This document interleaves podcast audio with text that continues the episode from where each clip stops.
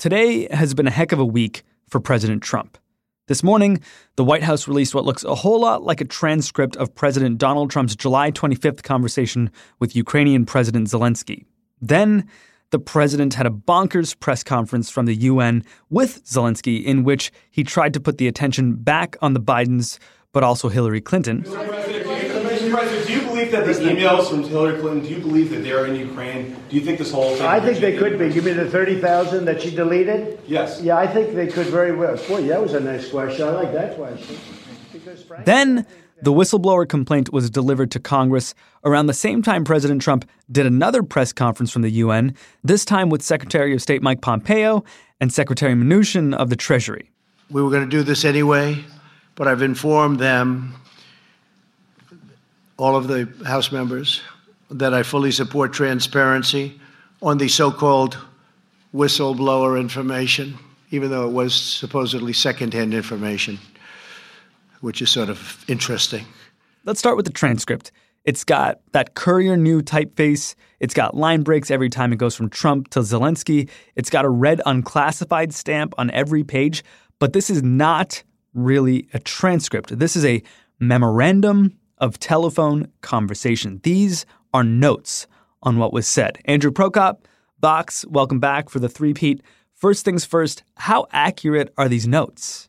We don't know exactly, but there is a note on the bottom of the first page which makes clear that this is not a verbatim transcript of a discussion. The text is notes and recollections of Situation Room duty officers and NSC policy staff assigned to listen and memorialize the conversation in written form.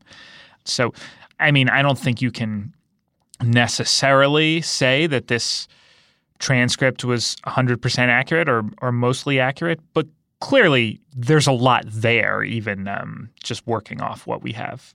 So there's a lot of boring diplomatic ingratiating going on in here. Shout outs to the Trump hotels. What, if anything, in this document is significant?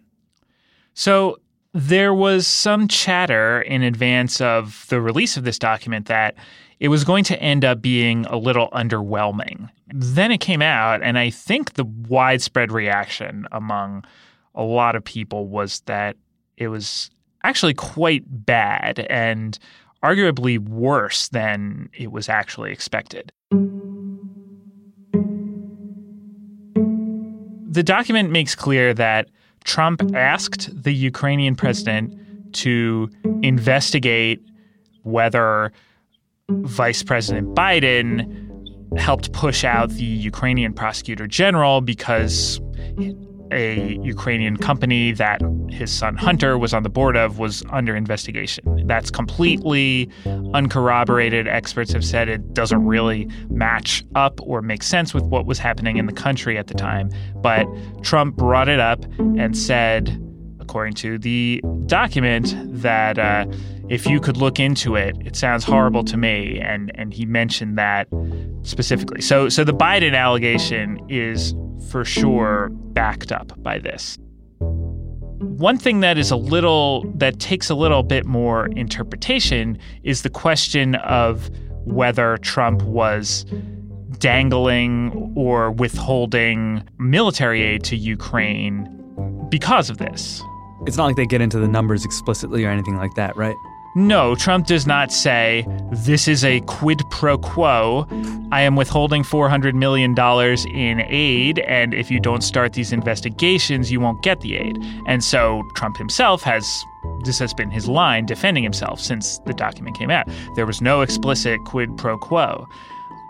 However, there is a very difficult to miss implicit quid pro quo.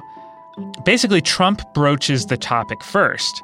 He says, Well, it is very nice of you to say that. I will say that we do a lot for Ukraine. We spend a lot of effort and a lot of time, much more than the European countries are doing. And they should be helping you more than they are. He says, Germany does almost nothing for you. This is a way to talk about the money, essentially, the military aid that the US government has been giving Ukraine to help them in its conflict with Russia.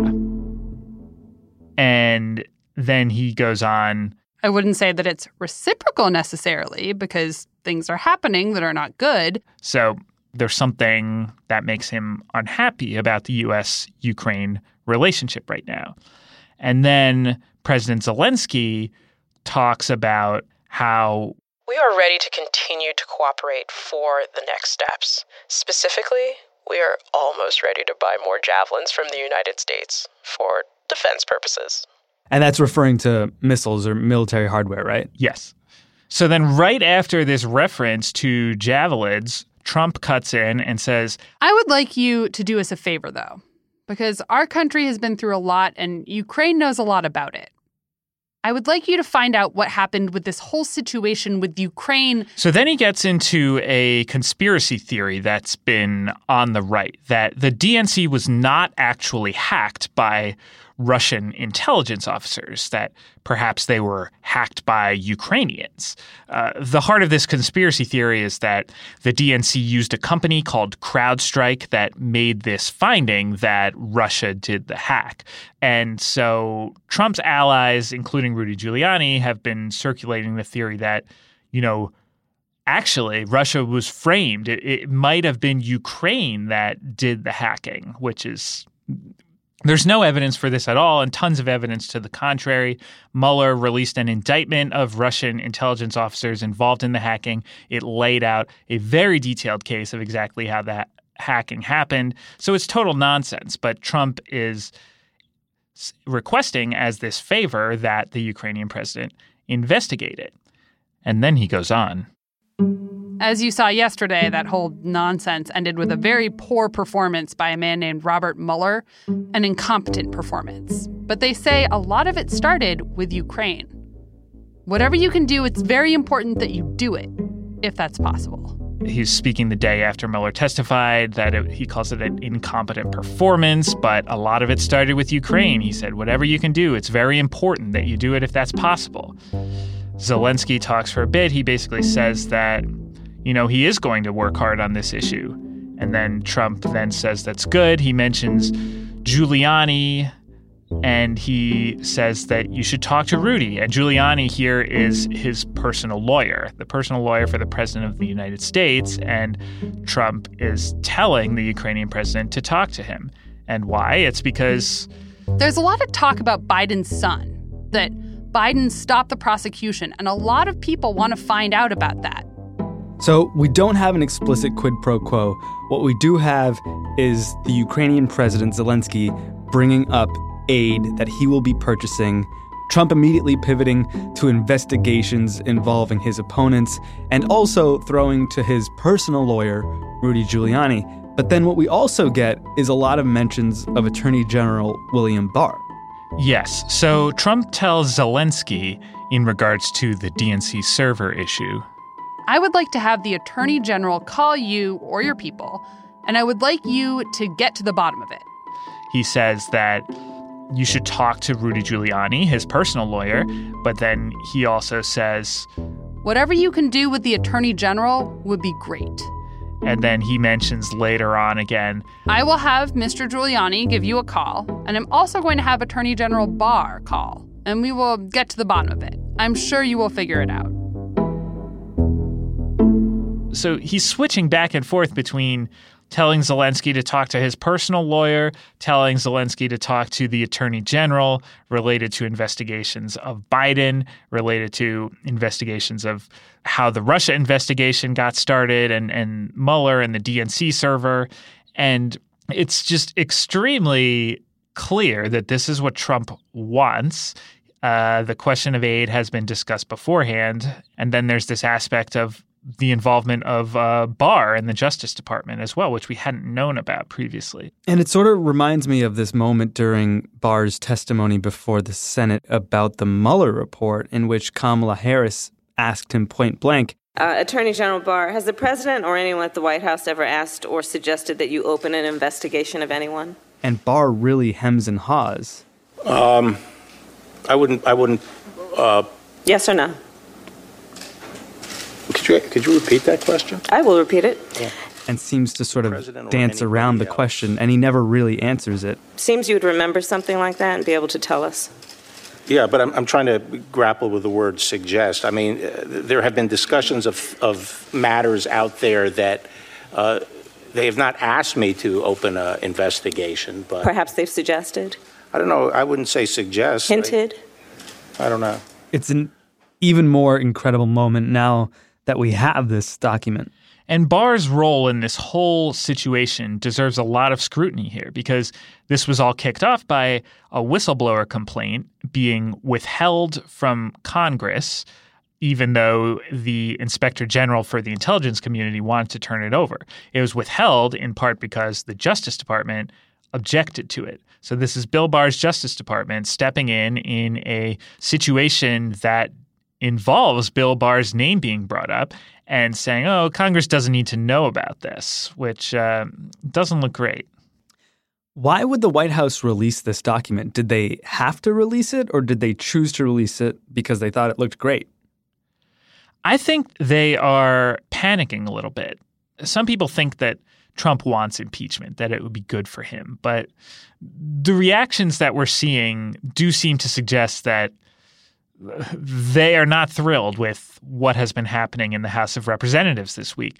He really wants to try to do something, something big to push back against it. And I don't know whether they somehow completely misinterpreted how the release of this document would play or whether they thought, well, it's going to get out eventually. Let's just rip off the band aid, get it out there now, and then the news cycle will move on to other things next week. But it doesn't look like that's going to happen, right? How are Democrats reacting to this so called transcript, this document the White House released today? The notes of the call reflect a conversation far more damning than I or many others had imagined. Adam Schiff, the chairman of the House Intelligence Committee, Democrat from California, said that uh, it is shocking uh, at another level that the White House uh, would release this these notes uh, and felt that somehow this would help the president's case or cause. Because what those notes reflect is a classic mafia like shakedown of a foreign leader. We do a lot for Ukraine. There's not much reciprocity. I have a favor to ask. Investigate my opponent. My people will be in touch. Nice country you've got there. It would be a shame if something happened to her. So that's basically representative of the Democratic reaction here, which they're saying this is really, really bad. It's an abuse of power. It's an effort to interfere with the 2020 election. The document does not get Trump off the hook in any way, shape, or form. It, in fact, confirms a lot of what has been speculated and alleged so far. And how about Republicans in the Senate? Are they still mostly defending the president here? Mostly, yes. Senator Lindsey Graham tweeted, Wow, impeachment over this? What a nothing, parentheses, non quid pro quo burger. From my point of view, to impeach any president over a phone call like this would be insane. The line that he's taking is the same line that Trump prefers, which is that you know there was no explicit quid pro quo. And um, Majority Leader Mitch McConnell in the Senate said that Mr. President, we know that House Democrats have been indulging their impeachment obsession for nearly three years now. A never ending impeachment parade in search of a rationale. And uh, pretty much the only person who has spoken out with a bit more concern in the Senate is Mitt Romney of Utah. He reiterated today that if the President of the United States uh, asks or presses the leader of a foreign country to carry out an investigation of a political nature, uh, that's troubling. And all of this is happening on a day where the president had a pre existing press conference with Ukrainian President Zelensky at the UN? Yes, it took place as scheduled this afternoon. President Zelensky, have you felt any pressure from President Trump to investigate Joe, Joe Biden and Hunter Biden? I think you read everything.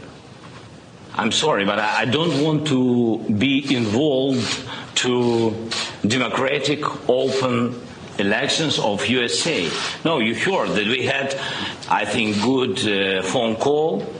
It was normal. We spoke about many things, and you read it that nobody pushed me. Yes. In other words, no pressure. And is is the president chiefly sticking to his already established line on this, which is that uh, the letter was a great letter. meaning the letter revealing the call. Uh, that was done at the insistence of myself and other people that read it. It was a friendly letter. There was no pressure. The way you had that built up, that call, it was going to be the call from hell. It turned out to be a nothing call, other than a lot of people said, I never knew you could be so nice. You know, everything was above board and well, yeah, people should look into corruption if if if Biden did something corrupt. Yeah, as usual, pay no attention to that quid pro quo behind the curtain. Okay. They've argued that there's Trump and Zelensky both said that there's nothing really to see here, no scandal. In spite of that, the story is still developing at breakneck speed. The whistleblower complaint has been turned into Congress. What comes next? The debate that's going on among Democrats in the House right now is do they keep their impeachment inquiry just about this particular scandal about Trump trying to pressure the president of Ukraine to investigate Biden? Or do they make it a broader impeachment inquiry, which would focus on a lot of different topics? And the argument in favor of the first one is that it's cleaner, it makes for a more comprehensible public case. This is clearly the issue that the moderates in the party have cared about most. And also, it would be quicker. They could like drill down, focus on one thing, and they're hoping to come to some sort of decision on whether to impeach or not by the end of this year.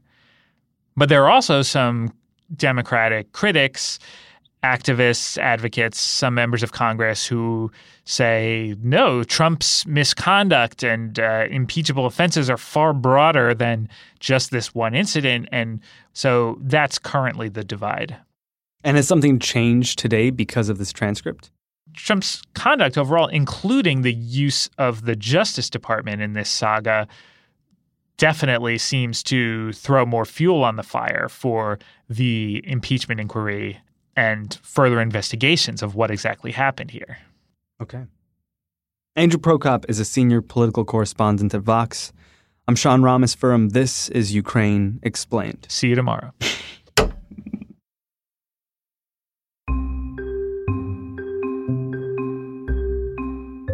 How's your health? Do you worry about your health care? Would a podcast help? There's a new one from Crooked Media called America Dissected. It's a 10 part series that explores what we're up against in our healthcare system and how we've solved the problems we're facing right now before. Don't worry, it only involved rigorous science and competent government.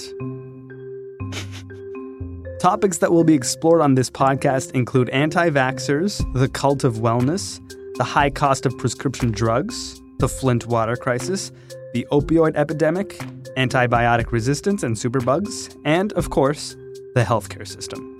America Dissected is hosted by Abdul El Sayed. It's available wherever you listen to your podcast, so subscribe now if you're interested.